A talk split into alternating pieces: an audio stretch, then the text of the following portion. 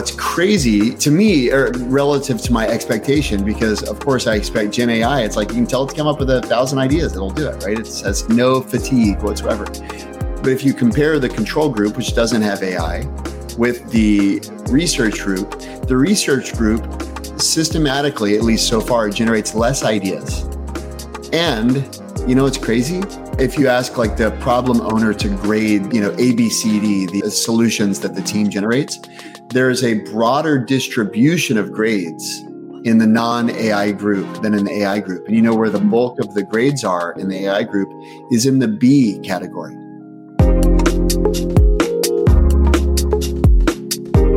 You're listening to Paint and Pipette.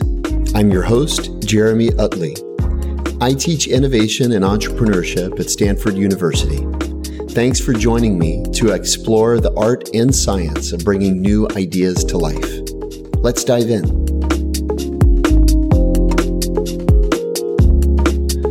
All right, everyone. Great to see you all here today. Welcome to another episode of the Paint and Pipette podcast. I am joined today by legendary management guru Liz Wiseman. Thank you for joining me today, Liz. Oh, my absolute pleasure to be here. I am so stoked to have this conversation and I can't wait to dive in. I wanted to start with something you said right at the beginning while we were just kind of warming up here, warming up our vocal cords. You said you've spent the last 15 years trying to control your idea flow. And for anybody who's a part of my community, you know that's a topic obviously near and dear to my heart. So tell me what you mean by trying to control your idea flow. I got to understand that more. So my mind generates ideas and it, like it grabs onto problems. So, you know, when you talk about idea flow starts with quantity, not quality. I mm-hmm. don't have a problem with the quantity side of this. Like okay. I'm I'm the kind of person who I remember in college I was given the brick exercise in a class, you know, what could you do with the brick? Well, tell people what that is. If people don't know the brick exercise, what is it? the brick exercise is if you had a brick, like what are all the things that you could do with that brick? You know, okay. and people start with you can build a wall, like you can throw it at someone, you can grind it up. So I was watching as I'm madly writing things down, I was watching other students in the class like scratching their heads, and I just can't write fast enough. So, like, ideas just flow from me. I love ideas. I like you say brainstorm, I'm in okay. idea flow. I want to be part of it. But it's posed some challenges for me, not as a creator. It's an incredible asset as a creator. And part of my job is to create. I'm a researcher, I'm an author, I'm a teacher. But as a leader, oh, it can create some problems. What kind of problems do you see it create for you? Here's the use case. Like this would be a typical problem. So I spent the first half of my career as an executive at, at Oracle. And I had this sweet corner office. And, you know, there's a lot of traffic and people would, you know, and I ran a fairly large function there. I ran all the education, the university function. And people would pop into my office with like, hey, Liz, guess what? You know, that program we've been working on, we just ran a pilot, or hey, this new campaign and people would pop in to give me progress. Uh-huh. And I would get excited by it. Okay, great. Like, have you thought about this? Have you considered looping this person in? Or what about this? Or how about this? Mm. And I would notice that they would come into my office sparkly and they, and they leave flat, so to speak, taking up a carbonated water and then just let all the fizz out, kind of a thing. Yeah. And it's that and confused. It's dazed and confused. It's like, mm what just happened there? Right, like I was right. Am I supposed to do all of that now? Or? Am I supposed to do that? Huh. Am I supposed to like create a task force or consider this or that? And to me, I'm just having fun. Right. Like, right. I'm excited. Like, let's ideate together. And they're now confused. And right. this didn't happen once or twice. This happened all the time. Hmm. And I started to notice this. And, you know, eventually I put a big sign on my door so my door wasn't supposed to be a whiteboard, but you know, if you're kind of a creative thinker, anything that could be a whiteboard becomes a whiteboard. Totally. So I just took a big whiteboard marker. I had written like our three top priorities as an organization. And then I put a big block letters, ignore me as needed to get your job done. That's so good. Like my love of the creative process and considering alternatives and what ifs was really distracting to people. Yeah, and sure. it was diminishing to people because now they're confused. So I've had to do a lot to make sure that like my need or desire to generate doesn't create vibration in the organization. It doesn't create confusion. I've adopted a whole bunch of practices so that I don't become the idea fountain yeah. that like drowns out everyone's creativity. And and it's actually one of the things that I've tried to really study when we look at like leaders who have a multiplying versus diminishing effect on others and the ways that we end up accidentally diminishing. You know, one of them is the idea fountain, who's idea rich. Like they've got so much of this idea flow that nobody else needs to. Like their ideas become anchor points. Their Right. ideas end conversations, not start conversations. Mm-hmm. And, you know, we can become very idea lazy around people who are idea rich. Mm-hmm. I've learned like what you want is you want max idea flow and creativity on your team. Right. And what that means is that the leader doesn't get to maximize her own. Right. Right. Yeah. And yeah, you have to be willing very different role. You know, that reminds me of something that Astro Teller said. He was on a few months back and he talked about at Google X, he always requires teams to bring five ideas, not just one. They have to have five solutions. And he said, you know, a lot of times they think they can game the system. They bring their pet idea and then four dummy ideas. But he said, what happens is half the time, one of their dummy ideas is better than their pet idea. Oh, And they don't even fun. realize it. The flip being, he puts the burden for alternative generation on the team. It's not about his alternatives, it's about their alternatives. And I think that's actually one maybe reframe. One of the things that I found with a lot of leaders is there's a tendency to think they have to be the answer gal or the answer guy. And especially if you're an idea generator like yourself, it's not even a burden. It's a gift, right? To be the answer gal. It's like, I got lots of answers, right? But to shift to being the approach guy or the approach gal is a very different mindset. One thing I'd be curious about if you think about even your own organization now, you've got a team that's looking to make as magnified an impact as possible. How do you, one, check your own kind of impulse to generate, but then two, simultaneously actually cultivate the team's ability to generate alternatives? Mm. Yeah, it's about moving from being like the fountain of ideas to being maybe the gardener and the cultivator Mm. of ideas. And, you know, there's a bunch of things I've learned to do differently. Uh, one is I've learned to shift out of the mode of giving answers and operate in the mode of asking questions. Yeah, yeah. And, you know, I think this is perhaps the most important shift that leaders make as they mature is to realize that, you know, if your job is to dole out answers to the organization, it means that your team can only solve problems that you yourself have solved previously, Right, right, exactly. which rules out most of the work that we're doing today. Right.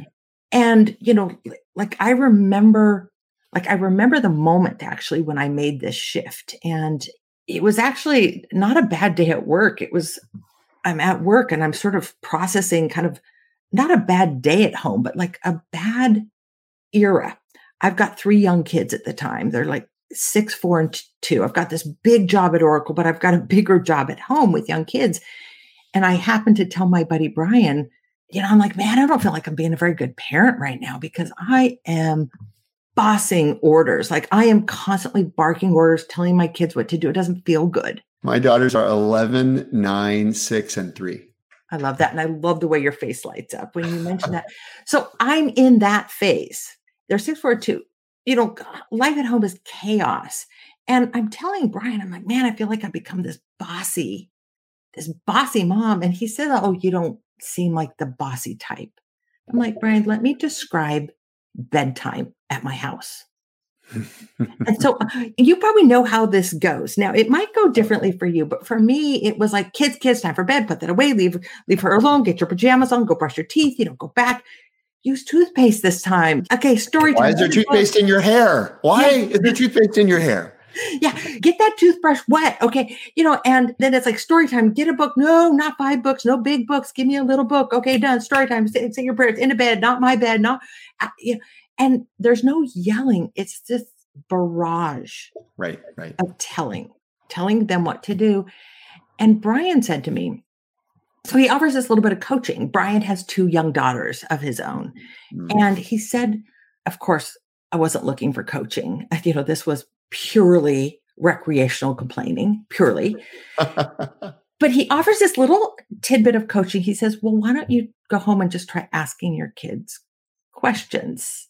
Now, he claims he never meant this to be what I took it to be, because I call mm-hmm. this the extreme question challenge, because I took it to its extreme. My first reaction was impossible. Like, that's not going to work. They're not going to go to bed from me asking questions.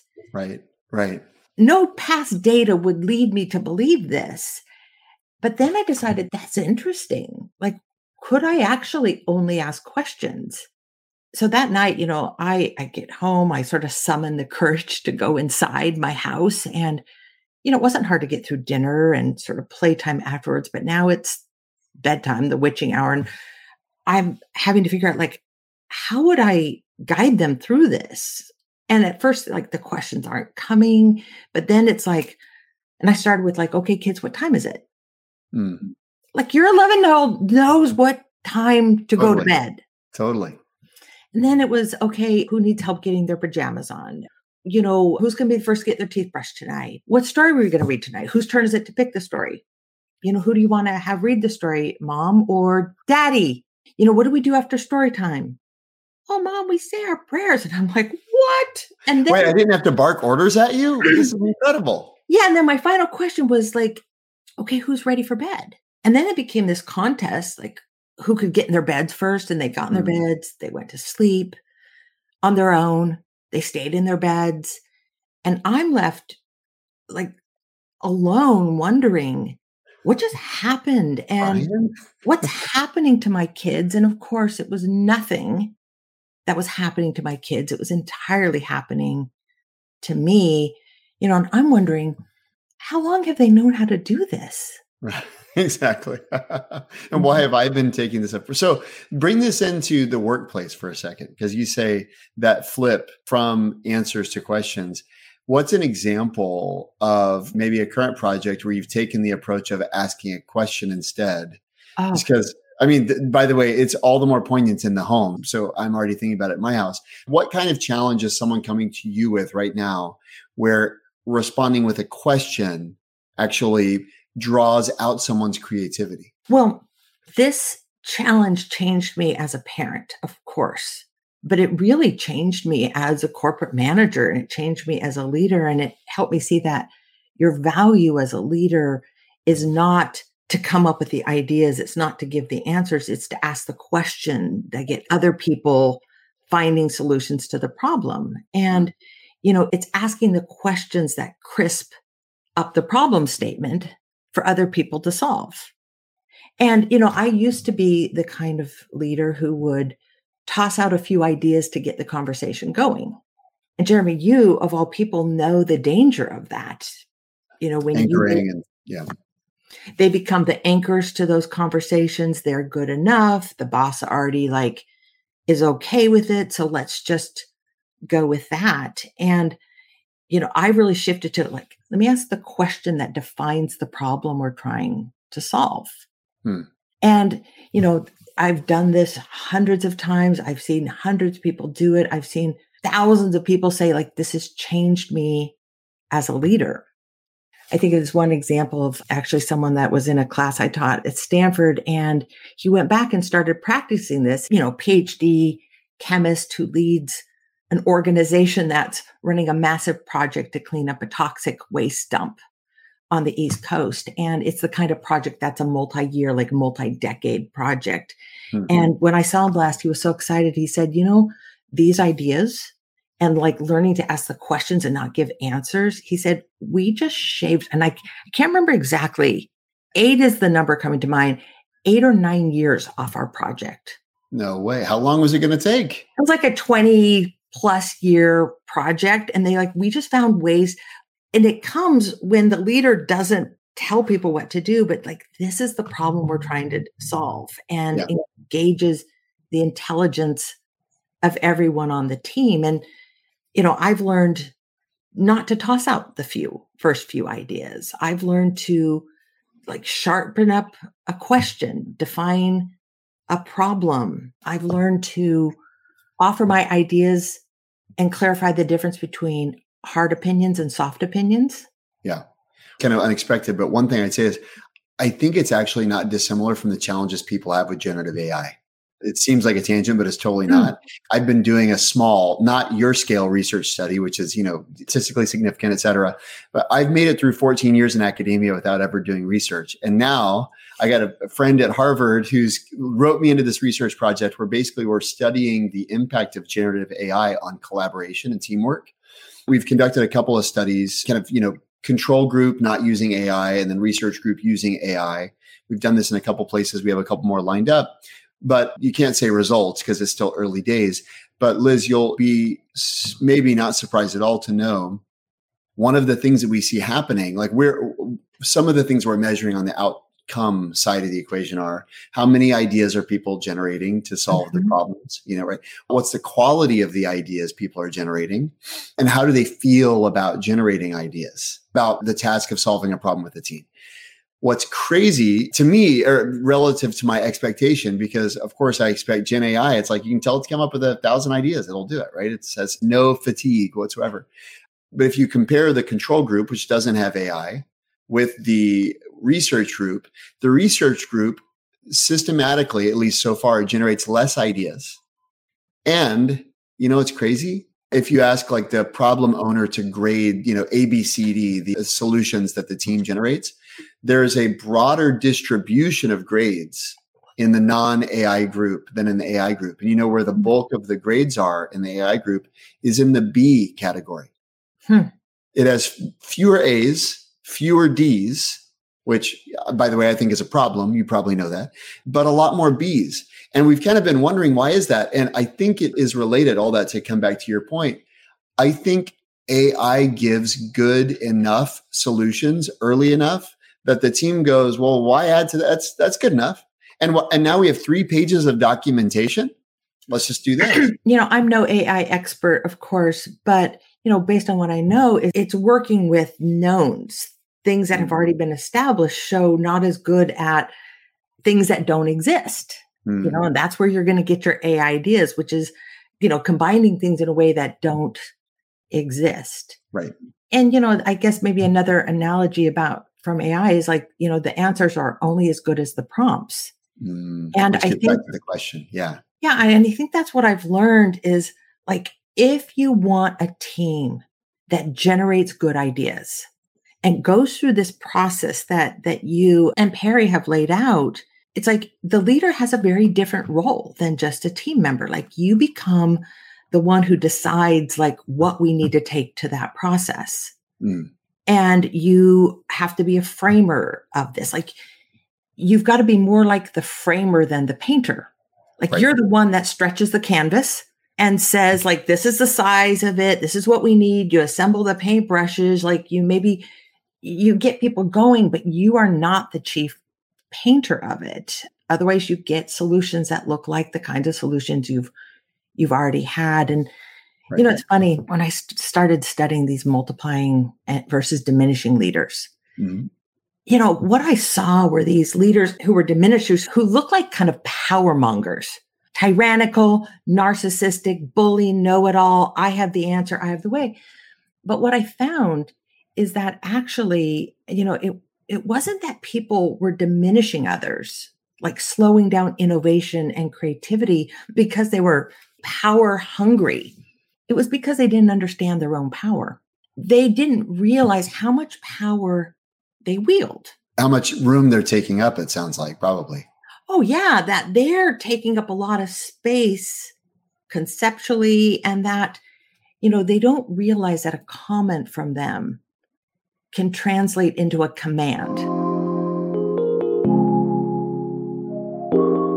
Research is clear that our first idea probably isn't our best idea. That's true for you, me, as well as your organization. But that first idea is an essential step to better ideas. So, how do you improve your idea flow? That's my passion and the work I do with organizations. If you'd like to explore how I can help your organization implement better ideas, let's talk. Check out my website, jeremyutley.design, or drop me a line at jutley at jeremyutley.design. Let's make ideas flow better. And I would see this from executives all the time, like where they would learn that there was like this task force that was doing something. And they're like, yeah, you told us to do this. Well, no, I just mentioned that we might want to think about yeah. that. Right, right. And they're underestimating the ripple effect of their power. And I've had to go through this myself because ideas come too easily to me. No, that's not the job. The job is to get the numbers working for you. Mm-hmm. If you've got a team of 10 people, do you want a bunch of ideas, you know, from one person? Or do you want everyone generating like 10x on 10 people and then 10xing right. that? Like then right. you get to the numbers you talk about. Which is kind of table stakes, right? To ultimately succeed. One thing I've been curious about since digesting impact players without kind of getting into the broad specifics too much or broad kind of framing too much, but it's related to this. I found for myself as I was interacting with the framework a slight tension, I would say, between one of the principles that you put forth is they do what needs to be done, the job that needs to be done, right? An impact player doesn't just do their job, they do the job that needs to be done, which I love. So there's a tension between that. And then also, I don't know if it's impact players, maybe it's multipliers too, but I remember somewhere in the back of my mind, you've talked about how managers often aren't the people who know what needs to be done, right? There's a value to a beginner's mindset, to a novice mm. mindset, to, to someone who isn't, you know, jaded by the past, right? I would love for you to speak to, you know, maybe start from an individual contributor perspective not the manager perspective, but the individual contributor, because you've spoken quite eloquently in Impact Players about, you know, do what needs to be done. And yet I find myself often necessarily opposite, but I find myself telling novices, your perspective is valuable because you see something nobody else can see. How do you think about managing that tension? Does that strike you in any way? I don't know. It could, maybe it's a maybe it's a false dichotomy, but it's just something that was coming on my mind as I was reading the book. Okay, so this is a fun, delicious question for me because it combines like three different research projects that I've done, three different books. Okay.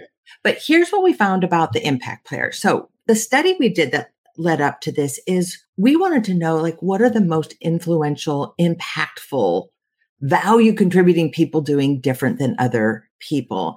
And, you know, in this study, we looked at the ordinary contributor, right. who's doing a rock solid job right. versus the impact job. Yeah. And what we found is that the difference is really how they deal with the messy stuff. You know, and particularly five areas like messy problems, unclear roles, unforeseen obstacles, unrelenting demands, moving targets. Like I call these the everyday challenges because you know, in the modern workplace, these are the kinds of things we're encountering every day and everywhere. And we found that the impact players really handle these kind of daily tough things differently than other people. Mm-hmm. And the first is how they handle these messy problems. What we find is when a problem lacks a clear owner, it's not your job. It's not in your job description. It's not my job description. It's not that department's charter. It's not this. It's like that messy stuff in the middle it's the jump ball. It's the loose ball. it is. It's a loose ball. It's something that's annoying the customers. It's ill defined. And, you know, our org structures inside of, um, you know, our organizations, all the job descriptions, it's all built for the past. Right. Right. So everybody can look at that thing and go, not it. Not yeah. Not my problem. Yeah. Not mine. Not mine. But you know, those org charts are built and workflows are for how we handle things in the past. This is like stuff, problems of the future what we find in this situation is that the ordinary contributor, they do their part, they do their job, they do their job well. But in some ways, it's like they're doing their job so well, they're like heads down doing their job that they don't see that there's a job to be done and right. it's nobody's job. We find that the most influential people are the ones that step out of the confines of their job description they ignore swim lanes and workflows and levels and hierarchies, and they go do the job that's needed. But to do this, like, you need to understand, like, what is the job that's needed? That's actually one of my questions here is how do you identify the job that needs to be done? I've heard you give the example of your boss saying, Liz, we need this program, like do it. That I would say that's a gift. If a boss has the wherewithal to say, the job that needs to be done is blank, then then you're probably in like a very special class. To me, a lot of times the job that needs to be done isn't you probably don't have the gift of a boss who says, go do this so yeah, what, I, what do you do as an individual contributor when nobody's telling you what to do? Yeah, like early in my career, I learned this lesson because I had this, I was advocating for this job I wanted. I wanted to teach leadership. And I'm interviewing for this group that runs these technical boot camps. And I'm making this case Oracle needs a management boot camp and I'd love to build it. And he's like, Yeah, we think you're great, but your boss has a different problem. Right. We don't so got to figure out how to get 2,000 technologists up to speed in the Oracle technology stack over the next year. And what would be terrific, Liz, is if you could help her figure out how to do that. So in some ways, he kind of gave me a little slap the. what do you do if you don't have the person giving you the slap, right? Like, how do right. you discover the job that needs to be done? As you said, like sometimes it's a jump ball or it's a loose ball, and it's nobody even realizes the thing that we need to do is blank. Right. Well, first of all, and I repeated that because like I had to pay attention to what he he never said, don't do that. This is what we want you to do. What he just said is he pointed to a hotspot. He pointed to somebody else's problem. he said, Your boss has a different problem. And so I'm like, Oh, what he was essentially saying is like, look around and make yourself useful, which is this two step process of figuring this out. What it trained me to do is to look for hotspots. You know, every How do you define hotspots. Hotspots, hot topics what are the things that are getting talked about in the hallways, you know, in company wide emails and town halls? What are hot projects, projects that are getting funding, projects that are getting resourced? What are hot buttons? Like, what's your boss grumbling about? My daughter worked at Stanford in a lab and she told me, she said, Mom, you know, my boss was saying, like, when we do these blood draws, you know, in this research lab, like, why aren't we using like VR technology? And her boss just kept sort of mumbling about that. It wasn't mm-hmm. like, I need you to go do this. It was not on a project. She just noticed that her boss kept bringing it up and was angsty. Yeah. And it was not my daughter's job, but she's like, Mom, I think that's what you talked about, like the job that's needed. Like, I think my uh-huh. boss was, again, my daughter didn't get asked. My daughter Amanda didn't get asked. She just said, you know what? I'm going to go and investigate how we can use VR technology to, you know, distract the youth that were going through this, this study at Stanford, like these young people who were going through this study, like to distract them during the blood draws and this. And she said, I just went and talked to this person and that person. I put it together. Can, can you imagine her boss's reaction when she no. came back and said, you know, I noticed you were talking about VR technology. So I just took it upon myself She's like, the comment her boss made was, this is what leadership looks like. Mm, wow. This is initiative. See, like the most important problems rarely do we get handed on like a job platter. I love that. I love the tip of what is someone mumbling about? I'll never forget. I thought of this memory from my own career. I started my career at the Boston Consulting Group. Mm-hmm. And I was a summer intern. So I went to the University of Texas at Austin, Hook'em, and I was working in the Dallas office. I didn't have a car. My dad worked in downtown Dallas. I was living with my parents. And so I would ride to work with my dad every day. And by the way, cherished memories. Great. I don't know how he feels. We would drive through McDonald's, get a bacon, egg, and cheese biscuit every morning, you know, and just have 45 minutes in the car. And um, I was doing terribly at BCG. I was like the worst associate ever. And I didn't like the job. There's all sorts of problems. But my dad, I'll never forget. I can't even remember the whole like context, but I was reminded of this story actually reading your book because there's a day where my dad said, Jeremy, you got to make sure you leave that meeting with the monkey on your back. Don't let anybody else leave with the monkey on their back. I, I don't know why exactly, because it doesn't map one to one, but there's something about I have to take responsibility for something that I could easily say isn't my job. Right. And these messy problems don't have owners. And so it's about taking yeah. ownership. So it's it's figuring out what's important, pay attention to heat. It's almost like the impact players move through their work world with a heat map. Mm. Oh, hot issue, hot project. Oh, we need a hot take on this. Like, where is their heat? And then they become like a heat seeking missile. Like, first step, figure out what's important. And if you can't figure it out by paying attention, just ask, Hey, hmm. like, don't ask what's keeping you up at night, which is what's something that's like on your top priority that you haven't been able to get to. Yeah. How can I contribute? So it's figuring out what's important. And then here's the, the second step. Make it important to you. You know, I didn't want to teach technology right. to a bunch of nerds. I wanted to teach leadership. Like that was what was important to me. But what I decided to do, and that was early in my career, it set the tone for so much of how I worked is, you know what? If that's the most important problem and it's like on the critical path of the company's growth, I'm going to make it important to me. I'm going to like love that technology and I'm going to, mm-hmm. and so it's saying like, I'm going to take this thing and put it on the top of my list. And something kind of magical happens when you figure out what's important and you make it important to you. You just start to get more and more responsibility. And let me give you another example. I was doing some team teaching with someone. This was a community class where teaching is this thing for teenager. And so my co teacher and I, we sit down at the beginning of our work together and I say, like, what's important to you? As we start this. And I'm expecting this big vision of like what his aspirations for the students were. And he said, well, what's important to me is that we start class on time and we wear like professional attire. Like we're going to be with like teenagers in the morning. Like they're rolling in in sweatpants. And he's like, that we, you know, wear suits. And, and I'm thinking, if I made a list of 200 things that were important to me, neither of those are going to show up on that list. And I decided, you know what? If those two things are important to Eric, my partner in this, I'm going to make those important to me. I'm going to start class on time and I'm going to come dressed to impress, I suppose. And you know what's funny?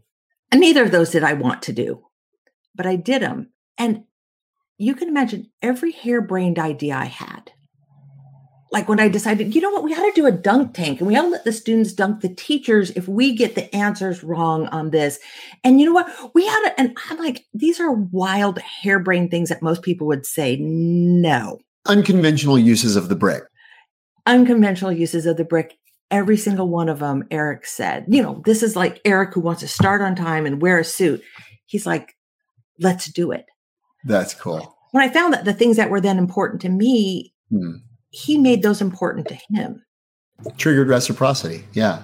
So here's a question I have for you, especially for folks who are joining organizations in this, you know, remote or hybrid environment. You've mentioned, you know, hearing what's what people are talking about in the halls. There's another talk of yours I was watching. You mentioned kind of unwritten rules of an organization. Sometimes are, you mm-hmm. know, really important. I wonder if you could speak for a moment to how do you learn the unwritten rules or the hot topics when you're new and when you're remote because it strikes me that you're at somewhat of a disadvantage. Yes, I mean, and that doesn't mean you're young in your career. You may be more senior, but you start in a new organization, say it's remote or hybrid. What are the means by which one starts to learn some of the unwritten rules and learn about the hot topics when your kind of standard ways of doing so, you know, the water cooler, proverbial water mm-hmm. cooler, aren't as available to you? Mm. Well, I, I like to think of this as like, how do you learn a culture? And, you know, you look at it, it's like, what's typical here? Like, what do people typically dress like? You know, you think about when you go into a new country and you're unfamiliar with the culture, you're paying attention to all sorts of norms about where do people walk on the sidewalks and, you know, who pauses for whom and all of the things. But I like to think of it more like kind of a tribe. And like, what's at the center of the tribe? Like, you know, typically there would be like a meeting house or a hut, sort of like kind of at the heart of the community. And then what are the boundaries of the community? And I like to think of it like, okay, what's valued here? And what gets people sort of in trouble here? versus what gets people promoted or what you know what is it that people do here that causes them to like get ahead or to build influence or power like that's what's bringing them to the center of that tribe yeah. and then like what gets people tossed out what would get you kicked out of the community here and I think when you do that, you start to learn the unwritten rules. of an organization. And that you could learn in, you know, coffee chats. You know, never, I would say to young folks, especially, never underestimate the power of reaching out and asking someone for advice, right? Folks in organizations actually love getting asked for advice. And you might feel reticent to do it, but it's such a simple way to build camaraderie and to, if you're equipped with a couple of questions like Liz is suggesting, you can actually really build your reservoir of knowledge about the organization. I like that phrase, learning culture Okay, I wanted to share with you one thing, Liz, and then I want to move to a couple rapid fire questions because I know we're close on time from members of our television audience. But one thing I wanted to mention to you, and I would love to hear if you thought about context at all. I'll just use that word context because it struck me that a lot of impact players, it kind of it's somewhat agnostic of context. What can you do to, you know, outperform. And the reason I thought about that word context is a few years ago, I had the opportunity to teach a class with Laszlo Bock, who at the time was the head of people ops at Google. I think he's since moved on to Humu and other mm-hmm. places. But one of the things I remember him saying to our class, it was, you know, 20 or 30 MBA students. And he said, they, you know, do deep kind of data driven people operations stuff at Google. And he said, the single greatest predictor of someone's performance, good or bad, was actually context. And he said, what the implications are is if somebody's a high performer, do not move them because their performance reverts to the mm-hmm. mean in a new context.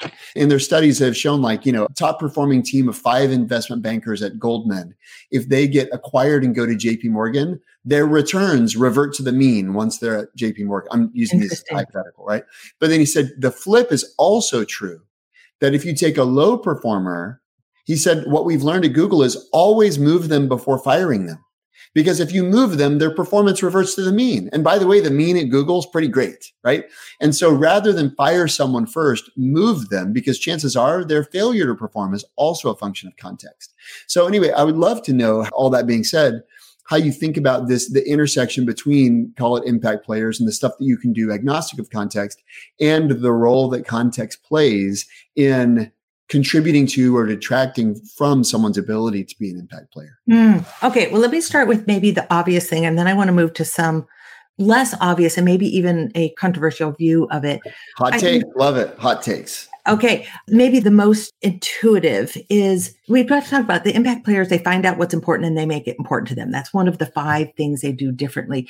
If you can't make that work important to you, you might need to work in a different context. Like there are certain things, like if you put me in certain environments, I'm like, oh, I'm having a hard time getting jazzed about this. I'm mm-hmm. having a hard time wrapping my head, wanting to be creative. I'm perfunctory going through the motion. Sometimes a change of context is just what people need. Like, yeah, now that ignites my passion or my i have some natural talent or native genius for that kind of work i've seen this happen dozens of times where someone was a low performer and you get them into a new role and boom, they, they just go. Yeah. Okay, let me then, then go to the thing that might be a little bit more counterintuitive is it might not be the content of the context. It might be a fresh start that people mm-hmm. get inside of teams and organizations and they fall into roles kind of like family dynamics and patterns oh that's the maverick oh this is the one that can never you know make it on time and people assume those roles and they get in those well worn tracks of their roles. And sometimes being able to pop off to a new team, it's mm-hmm. not about a chance to reestablish who you are, your identity. Yeah, it's going from like your high school senior year to your first year in college is a chance to define a new you. And so, you know, one of the things that sucks about work is that there aren't these semesters and years. Like work can just right. go on and on, and we get in these ruts and tracks. One of the things good managers do is they create finite points. Like, okay, we started this, we ended it, let's celebrate it. Semesters over, fresh start. So giving people fresh starts in projects within a team is healthy, but giving people fresh starts in an organization, like, you know what? No one knows that you were struggling mm-hmm. in this mm-hmm. last thing. Like, this is a chance to rebuild. Mm, that's great. I want to shift to a couple of questions from listeners. So, okay. So there's two, and I'll give you the two questions, and you can choose which order. Anna Leva, who's one of my favorite students, who's become a dear friend of mine as well from her time at the GSB, and then now we're part of the same church, and she's incredible. She asked the question: How do you identify impact players in the hiring process? Okay. Mm. That's one question. And then Bill King, who's a former DCI fellow, and uh, he's the founder of Movi Community, is an incredible leader and banker and investor. He said, We all want to be impact players. He texted me this question, so I'm reading here. We all want to be impact players. However, sometimes life gets in the way and we slip back to being a contributor. What mental model, by way of reminder, framing, etc., do you recommend for us to look through to show up every day as an impact player? Oh, go. I love these questions. And you want fast responses on them. Oh, you know, call it 42 seconds. I'm kidding. I'm kidding. 42 seconds. Set the timer. Part of the research we did, we looked at all the traits and characteristic of impact players and then put them through the lens of some of these are learnable and some of these are a little bit more inherent. Like we come to our work with this. Like you want to hire for some of the ones that are here. If I had to pick the two that I was hiring for, I would pick a very strong sense of agency people who take charge, you know, maybe someone who takes charge of the interview process. Okay, who should I talk to next? What would you like to see me? I took the liberty of putting this together, like even border on annoying take charge. Mm, okay. The second thing I would look for is comfort with ambiguity. And I'll give you one of the tip from one of my buddies. I asked him to um, test out a, a hiring tool that I had been building, like I, you know, he was going to hire a bunch of impact players. And so he was looking for people who are comfortable with ambiguity. And what he noticed is that when he asked people, like, tell me about a time when you had to deal with a really messy problem that was unclear, a lot of uncertainty, some people would kind of like, oh boy, okay, let me tell you, versus some were like, okay, let me tell you. Ah, it's almost like what is the premise of ambiguity stimulate for the recipient? It's not even about the story; it's just about the the visceral response. Is it like yeah. okay, I'm going to tell you about my trauma from this, versus, right? oh man, this thing was like a delicious mess. And yeah, exactly. Oh, man, Is it no, therapy or a bragging session? Yeah. And he noticed it was like a leaning thing. And Definitely. if I had to pick two, those would be the two that I would. That's brilliant. For. You saying agency, maybe a sh- super short heuristic. I don't know, but I feel like Adam Grant or someone mentioned this. But one of the big determinants to to an engineer's success in one of these big firms was whether they used Chrome or Safari. Yes. And when they dug into it, it's that the Chrome users had to question a default. It's not that Chrome is superior, but it's that those are the kind of people they exercise agency they are installing the browser that works for them as opposed to people who just accept the default have maybe they like Safari, so don't mean to throw shade on Safari, but perhaps they have less agency. So, Anna, what you could do is you can look and see are folks using the default applications or have they upgraded? Okay, and what do you think about Bill's question? Is there something, a frame or a reminder that someone can invoke to dispel the tendency to slip back into contributor mode? I think the first would be to recognize that these are modes, not characters. So, you know, I did the research, right? Like people that managers identified as impact players versus what I came to call ordinary contributors. And yes, there are people who kind of fall into those buckets at times, but they're really modes of thinking and working that we move in and out of. Right. And I love his question because it says like kind of I've got the heart and soul of an impact player. Like I've worked this way, but I feel myself like having slipped into turning a crank, going through the motion. The way out of that is to recognize that it is a mode. It's not you, it's a mode you've gone into. And to, I like to think about it as muscle memory. Like, can you mm-hmm. remember a time when you were working a different way? What were you doing differently? Invoke that like oh yeah this project. And and to go back to doing those things and you know if i had to maybe suggest like a reminder a prompt to oneself it's probably the thing that if i could like stand on a tall building and scream out i don't know career advice to people it would be that everything i've seen in my research is that we have far more power than we think we hmm. get into organizations, we're like, oh, I'm the new, I'm the intern, I'm the new person, I've been given this, you know, that's not my job. Like it's easy to assume that we are powerless. Right. And in this research, what I found is like what managers want are people who take charge, who don't wait to be told, who figure out what the problem is. Oh, by the way, I just took the liberty of doing this. Oh, you were mumbling about the VR. You know what? It is our work is not our boss's work. And when we decide that we have a lot of power to decide where we work, what we put our attention on, how we work, it's like taking back that power, it's what actually most managers want. Yeah, it's beautiful. I think it's such a great, it's such a perfect note to end on as well, because the reality is there are certain even ways of showing up to the day, right? You know, one of the most, for me, one of the most disempowering ways to start my day is to open my email because it's everybody else's to do list, right? And if I want to greet the day with a renewed sense of agency, I should start with what are the things that are important for me to get done today? right? Yeah. Not what are the things that others have piled onto my public to do list called email, right? But what do I want to get done today, right? And so, Bill, hopefully, hopefully that's helpful uh, advice from Liz. Liz, I can't tell you how much I've enjoyed this conversation. I've heard from others about your brilliance, but to get to see it firsthand and experience it firsthand, it's a true joy. I love hearing about your problems with your own idea flow or your gift in idea flow yourself. and it's fun to have a fellow idea connoisseur. I'm a junkie. It's fun to be with a fellow junkie, definitely. But the best leaders maximize intelligence, innovation, idea flow, ownership in other people. And if we want other people to go big, sometimes we have to play a little bit smaller. Mm, mm, well said. Well said. Thank you for joining us today. Everyone who's been watching live, thank you so much. In two weeks, two weeks and two days, we've got Kevin Kelly joining us as well. Or no, one week and two days. We have Kevin Kelly joining us talking about his book, Excellent Advice for Living. So tune in there. Until next time, thank you so much. Have a great day. By day, I'm a professor, but I absolutely love moonlighting as a front row student next to you during these interviews. One of my favorite things is taking the gems from these episodes and turning them into practical tips and lessons for you and your team. If you want to share the lessons you picked up from this episode with your organization, feel free to reach out. I'd be thrilled to do a keynote on the secrets that I've gleaned from creative masters or put together a hands on workshop to supercharge your next offsite adventure. Hit me up at jutley at jeremyutley.design for more information.